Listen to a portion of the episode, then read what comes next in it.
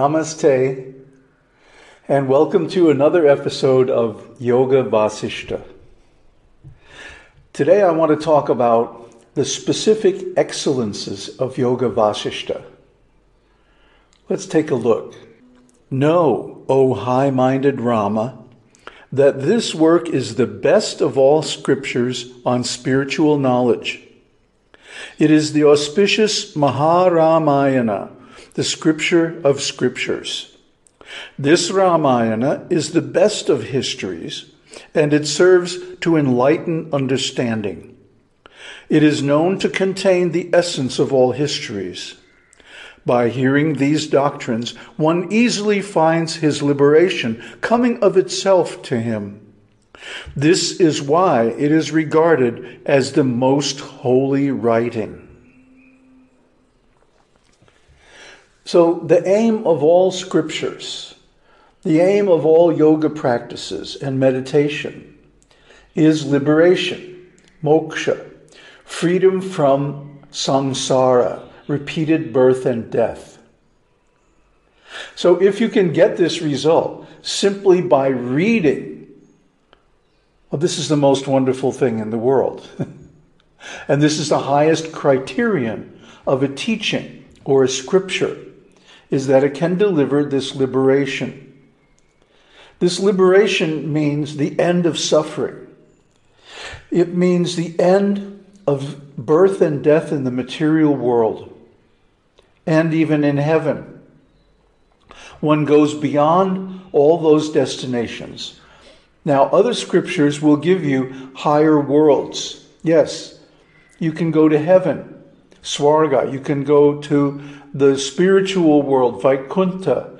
You can live with the incarnations, avatars of God, and so on.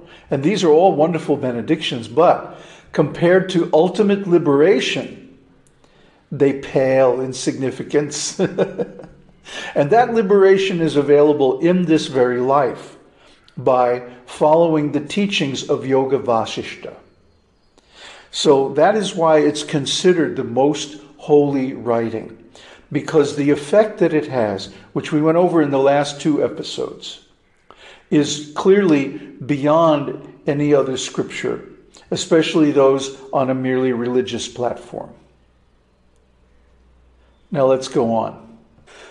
One feels himself liberated in this life by listening to these lectures, just as one finds himself healed of a disease by the potion of some effective medicine. The attentive hearer of these lessons perceives their efficacy in himself in the same way as one feels the effects of curses or blessings that always have their full effects in time. All worldly miseries are at an end with he who considers well these spiritual lectures within himself. A similar effect is hard to produce through charity or austerities, or through performing rituals ordained in the ancient Vedic texts, or through the many hundreds of practices that scriptures describe. So, this is the real criterion. This is the real effect of Yoga Vasishta. This is what makes it unique, is that one feels this liberation in this very life without changing anything. I mean, if one is addicted to gross misconduct, or indulgence in sense gratification, that has to be dealt with. But other than those gross impediments, anyone who is living a holy life can immediately feel the benefit, can immediately feel the effect of this liberating doctrine. Now, the thing that he mentions here, which is very important, is that one should consider well within oneself the content of these lectures. So, what does that mean? That means one should think it through very carefully, step by step, by one's own reasoning, and arrive at the same conclusions through independent thinking and observation. So, in other words, one should consider these ideas, then observe one's own life And then by going step by step through the logic, the reasoning that's given by Valmiki, one should come to the same conclusion by independent thought. This is very important because simply by belief, one cannot get liberation. Otherwise, those who perform rituals and ceremonies and recite prayers and mantras and so on, like that, would easily also get liberation, but they don't. And the proof of that is they are unable to give up their gross engagements in sense gratification. You see, the, the religious people have it backwards. They say you should give up sense gratification and then meditate.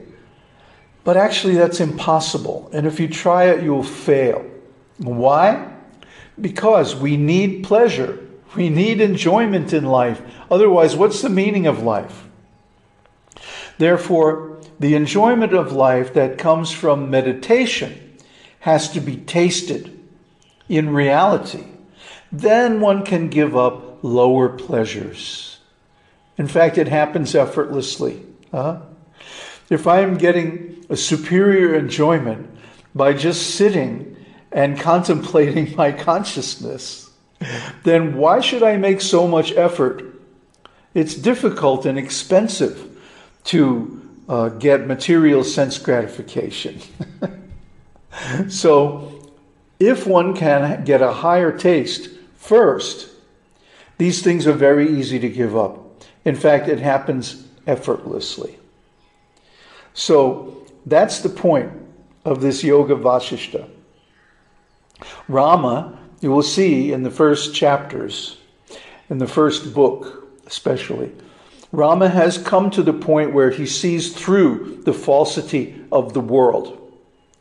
He has gone beyond ordinary life already simply by his own thinking. And because of this, he's easily able to drop all this uh, addiction to gross pleasures.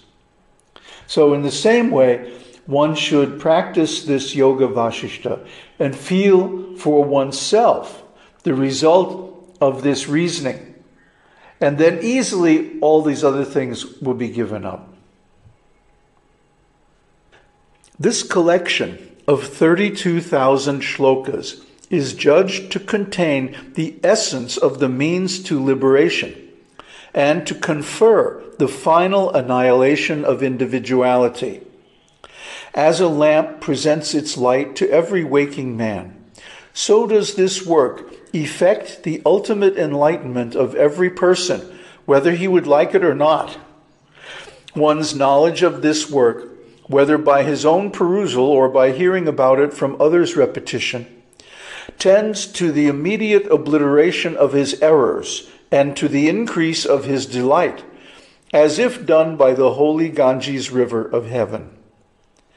As the fallacy of mistaking a rope for a snake is removed by examining it, so the fallacy of the reality of the world is removed by reading and studying this work, which gives peace to one who is vexed and tired of the world. Now, who isn't vexed, huh? who isn't put into so much trouble and anxiety by the nature of this world? There's always some insecurity, always some uh, upset, always some uncertainty in life. So, in that way, after some time, we become tired. We become fatigued by the constant stress. Huh?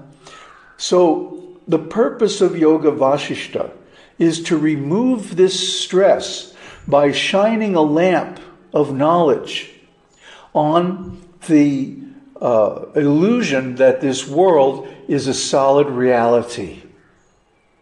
Actually, this world is an illusion.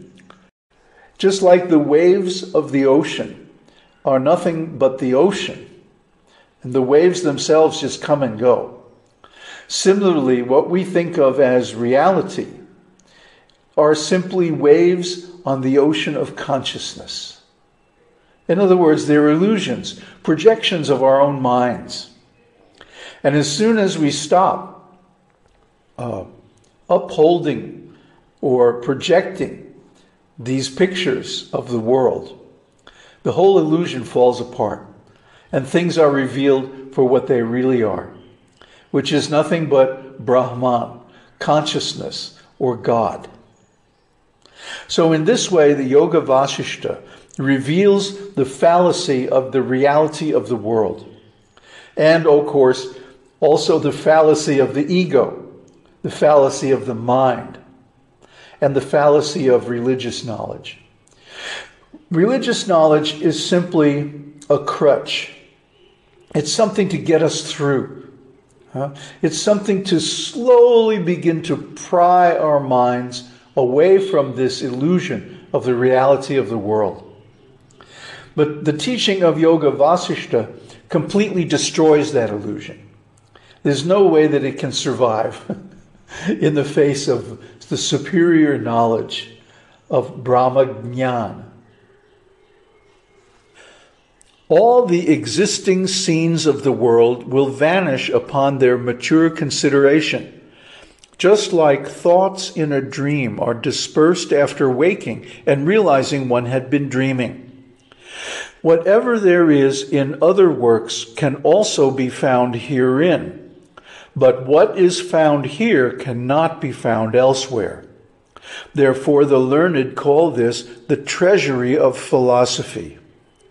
Whoever attends to these lectures every day shall have his excellent understanding undoubtedly stored day by day with transcendent knowledge of divinity. He who finds this scripture to be disagreeable to his polluted taste may prefer to browse some other scripture that is more wordy and eloquent. In other words, we're going to hit you with the plain truth. If you don't like it, you don't have to read it. Sorry, dude. so the idea is when one realizes transcendence, the scenes of this world vanish. It's not that one can no longer perceive the world, but one does not perceive it as reality as a solid object. Instead, one perceives it as an illusion, as simply a layer of projection by the mind on top of consciousness. And of course, one's consciousness is under one's direct control. So one can direct one's consciousness to perceive the world or the world within, the spiritual world. And that is the source of all bliss.